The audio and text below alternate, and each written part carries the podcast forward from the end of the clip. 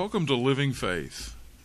This past summer, a storm went through our area, and like so many others, my wife and I were without electrical power. Now, a temporary power outage is not really that big a deal. After all, we've all had to deal with them from time to time, so we don't really think much about it. That is until after contacting the electric company and being told that our outage would probably last days, not hours.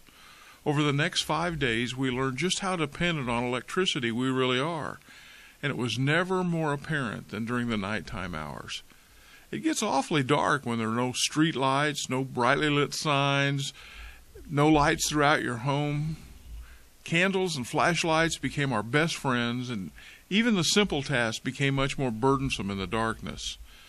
Just think about how darkness makes us feel. The darkness can be scary. We can become confused or disoriented, and somehow it can make us feel as if we're all alone. When darkness is all around us, even the smallest of lights can change everything. You see, light enables us to find our way. It gives us a sense of security and helps us see things more clearly. Imagine being in a dark room and having someone turn on a flashlight and point it to various objects in the room. What would your eyes naturally do? Well, of course, they'd follow the light because the light would direct your eyes. Jesus seemed to understand clearly just how much we need light to direct us in darkness.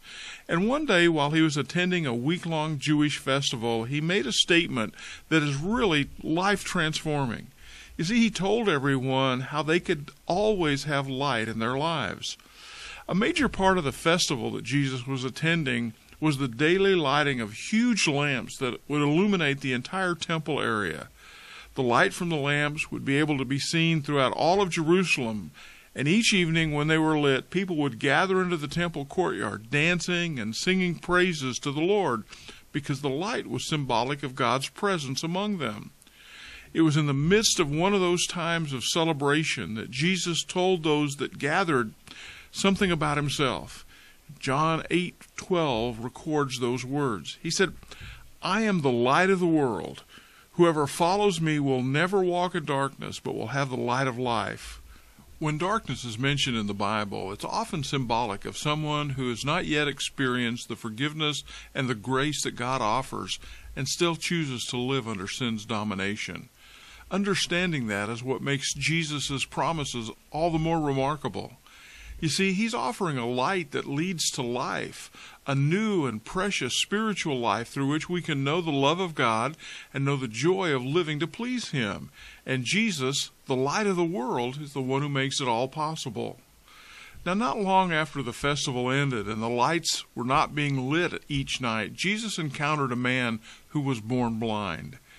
His only understanding of light would be a concept that he had developed in his mind. He had no first hand knowledge of it at all. His entire life had been lived in darkness. But God had a special purpose for him, and on that day, he didn't have a chance encounter with Jesus. It was a divinely orchestrated appointment because on that day, he was healed. It's hard for us to imagine how different that formerly blind man's life must have been after his encounter with Jesus. But one thing was certain there was probably very little about it that was the same.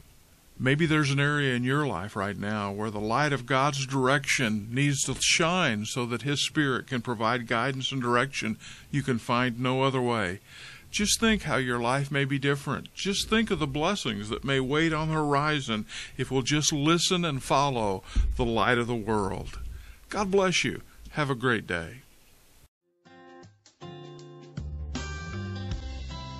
Living Faith is a ministry of Northside Baptist Church in Dixon, Illinois. For more information, go to northsidedixon.com or check out our mobile church app.